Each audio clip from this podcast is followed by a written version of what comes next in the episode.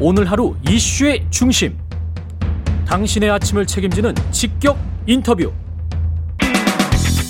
여러분은 지금 KBS 일라디오 최경영의 최강 시사와 함께하고 계십니다. 네, 박범계 법무부 장관이 어제 한명숙 전 총리 모해 위증 교사 의혹 사건 관련해서 법무부 대검찰청 합동 감찰 결과를 발표했습니다. 관련해서 더불어민주당 김남국 의원과 자세히 알아보겠습니다. 안녕하세요.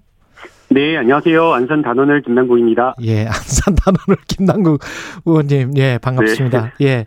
네, 반갑습니다. 어, 예, 어제 그 합당, 합동 감찰 결과 발표했는데 전체적인 내용을 좀 소개도 해 주시고 어떻게 평가해 주신, 평가하는지 좀 말씀도 좀 해 주십시오.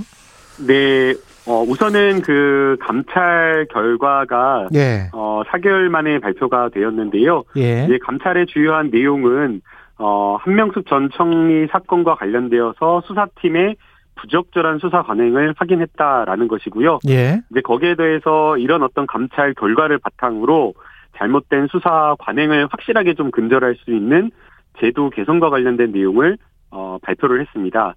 이제 여기에 대해서 뭐 제가 평가를 한다라고 한다면 사실은 아쉬운 점이 있습니다. 예. 어, 내용을 보게 되면 이게 결코 어, 감찰로 끝날 사안이 아니고 수사까지 갈 수 있는 굉장히 위법한 어떤 수사였는데 어, 공소시효가 공교롭게도 공소시효가 다 끝나 버린 마다 그 상황이어서 어, 수사로 이어지지는 못하고 이 감찰 결과를 내놓고 그리고 거기에 따른 제도 개선밖에 되지 않은 점은 좀 한계가 있었다라고 생각이 듭니다.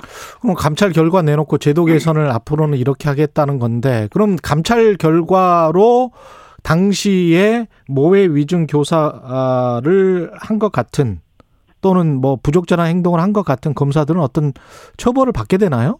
이제 공소시효도 다 지났고 예. 또 징계시효가 3년이기 때문에 사실상 좀 어려운 측면이 있고요. 아, 그래요? 어, 해당 예, 해당 예. 내용을 보게 되면 아마 그 사실관계를 잘 모르시는 부분이 있어서 간단하게 요약을 하면요. 예. 그 한명숙 전 총리가 어 특정 사건으로 인해서 무죄를 받으려고 하자 어 무죄 선고 이전에 다른 사건 별건으로 또 기소를 한 겁니다. 예. 근데 그게 이제 뇌물을 줬다라고 하는 고 한만호 씨가 법정에 가서 검찰의 진술을 어, 나는 돈을 준 적이 없다. 이 돈을 줬다라고 하는 검찰 진술은 검찰이 초등학생 받아쓰기 하듯이 음, 이렇게 막 억지로 시킨 것이다. 진술을 예. 만들어내 가지고 어 이렇게 위증을 할 수밖에 없었다라고 하면서 법정에서 진술을 바꿨거든요. 예. 그러자 똑같은 방법으로 어 검찰에서 세 명의 증인을 만들어 가지고 음. 어, 똑같은 방법으로 거의 뭐 조사를 받을 때 70번에서 77번, 80번 가까이 계속해서 불러서 진술을 만들어냈다라는 모해 위증 교사와 관련된 내용입니다. 그렇죠. 그래서 재소자들을 증인으로 만들어서 증인 어 법정에서 관련된 내용을 증저 증언을 하게 했다. 그런 네. 내용이잖아요. 있을 수가 없는 일이거든요. 예. 저희가 아무리 복잡한 사건의 피의자라고 하더라도 예. 그렇게 일흔 여, 일흔 뭐 일흔 번 이상을 이렇게 불러낼 이유도 없고 필요성도 없는데 음. 어 증인을 그것도 한 명이 아니라 여러 사람을 그렇게 했다라는 것 자체가 문제가 많은 거고요. 그리고 이제 이 부분과 관련되어서 세 명 중 한 명은 예. 검찰이 어, 자신의 가족과 그리고 여러 가지 사건을 엮어서 협박 비슷하게 증, 증인 증언을 이렇게 하도록 강요했다라는 그런 어떤 진술과 폭로를 하고 있는 그런 상황이었기 때문에 음. 사실은 이것은 어, 이렇게 단순 감찰로 끝날 것이 아니라 예. 오해 위증 교사와 관련된 어, 혐의를 잡고 수사로 이어졌어야 되는데 그렇지 못했다라는 점에서 안타까움은 있는 사건이라고 봐야 될 것 같습니다. 그럼에도 불구하고 이제 합동 감찰 결과는 이렇게 이렇게 모해 이중 교사가 있었다. 그런데 이제 징계는 못 한다. 뭐 이런 건데 네. 윤석열 전 총장이 총장으로 있었을 때이 이 사건을 어떻게 처리를 했었었죠? 이제 그게 사실은 좀 지적받을 부분인데요. 예. 어, 사실은 감찰을 해야 될 거냐, 수사를 해야 될 거냐, 그 사건의 내용에 따라서 달라질 수 있다라고 생각이 됩니다. 그런데 이 사건 같은 경우에는 어, 굉장히 구체적 진술을 하고 있고 그 관련자 증인 중 한 명이 폭로를 해- 한 사건이기 때문에 예. 어, 굉장히 무겁게 이것을 받아들이고 수사나 감찰로 갔어야 됐는데 음. 어, 윤석열 전 총장이 사실 어떻게 보면 특수부 감사기라고 할까요? 자신과 어떻게 보면 가까운 어떤 검사들을 보호하기 위해서 감찰부가 아니라 인권부로 내려보내서 이 사건을 어떻게 보면 평가 자체를 축소해버리고 좀 제한해보려고 한 것이 아닌가 생각이 듭니다. 그러면서 징계시효도 그게 영향을 미쳤습니까? 뭐 징계시효도 지나버리고 뭐 또 수사해서 처벌할 수 있는 공소시효도 지나버렸기 때문에 예. 어 적절한 시기를 놓쳐버렸다라고 봐야 될 것 같습니다. 그 박범계 법무부 장관은 이번 감찰이 누구를 벌주려는 게 아니다. 결국 이제 제도 개선을 해보겠다. 그래서 피사실 공표 관련한 제도 개선을 냈잖아요. 네. 이게 지금 이 허위 그 모해 위증 교사 사건하고 바로 맞닿아 있나요? 피사실 공표 관련 개선 사항하고. 어 이게 직접적으로 맞닿아 있다라고 보기에는 쉽지 않지만요. 예. 특수수사의 아주 잘못된 관행 이런 것들을 전반적으로 좀 짚으신 것 같습니다. 그러니까 막 털어가지고 먼지 나올 때까지 털고 음. 만약 뭐 처벌할 만한 사건이 없으면 억지로 사건을 막 만들어내가지고 수사를 하는 그 수사 관행 그리고 또 그 과정에서 수사의 동력을 확보하기 위해서 피의자를 악마화하고 언론과 협잡해가지고 피의 사실을 하나씩 하나씩 흘려가지고 사실 확인이 안 된 내용들을 예. 어 언론에 흘리는 방식으로 하는 이 잘못된 수사 관행을 좀 바로잡겠다 하는 것으로 보이고요. 예. 어 그래서 법무부가 이번에 제도적으로 개선하겠다고 한 부분 중 하나가 바로 어 이런 어떤 피의 사실 공표와 관련된 개선 사항입니다. 그 피사실 공표와 관련된 개선 사항 같은 경우는 어떨 때는 사실은 권력자의 어떤 피사실이다 그러면 참 언론이 알고 싶어 하고 국민들도 알 권리가 있는 거고요. 근데 그런 것들과 이게 지금 뒤섞여 있어 가지고 제가 좀 납득이 잘 안 가는 부분이 있는데요. 네, 그 균형점을 찾는 게 굉장히 저도 중요하다라고 생각이 듭니다. 예. 어, 국민의 알 권리와 그리고 언론 보도가 제대로 되지 않으면 사실은 어떻게 보면 권력자에 대한 수사가 그냥 이렇게 덮여버릴 수가 있거든요. 그렇죠. 예. 네, 그렇기 때문에 어, 보도나 이런 어떤 국민의 알 권리를 적정하게 충족하면서 음. 또 동시에 이러한 어떤 특수부 수사의 잘못된 관행을 개선하는 것도 굉장히 필요하다라고 보이거든요. 예. 그래서 이제 이번에 법무부의 그 공표 관련된 개선 사항을 보면 이 기소 전 공보 범위와 관련된 부분을 확대하는 내용을 담고 있습니다. 예. 그러면서 어 국민의 알 권리를 충분하게 확대하되 그 기준과 관련되어서는 엄격하게 기준을 정해줘서 어떤 경우에는 되고 어떤 경우에는 안 된다라는 그러한 부분을 좀 명확히 한 것, 한 것으로 보입니다. 그리고 그 이렇게 이제 증언하는 사람들 참고인들 뭐 피의자들 나와서 그 검사들과 이야기를 할 때 그 테이프 같은 거 있지 않습니까? 네. 예, 이런 것들은 어떻게 되나요? 영구히 보관해서 뭐 법정에서 쓸 수 있을 때마다 이렇게 할 수 있는 겁니까? 아니면은 그런 것들도 좀 보완을 해야 되, 지 않나요? 영상 녹화 말씀하시는 거죠? 예.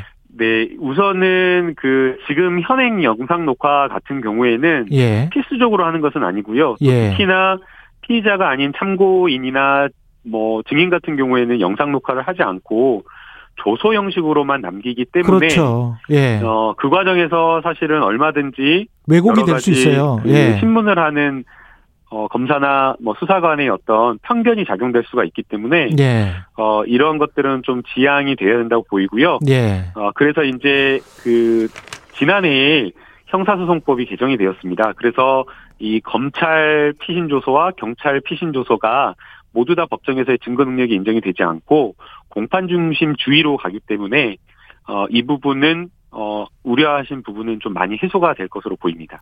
현안에 대한 질문 중에서 지금 저 김재원 최고위원이랑 김남국 의원이 서로 굉장히 그 공방을 많이 하고 계시더라고요. 썰전을 하고 계시던데. 예. 네.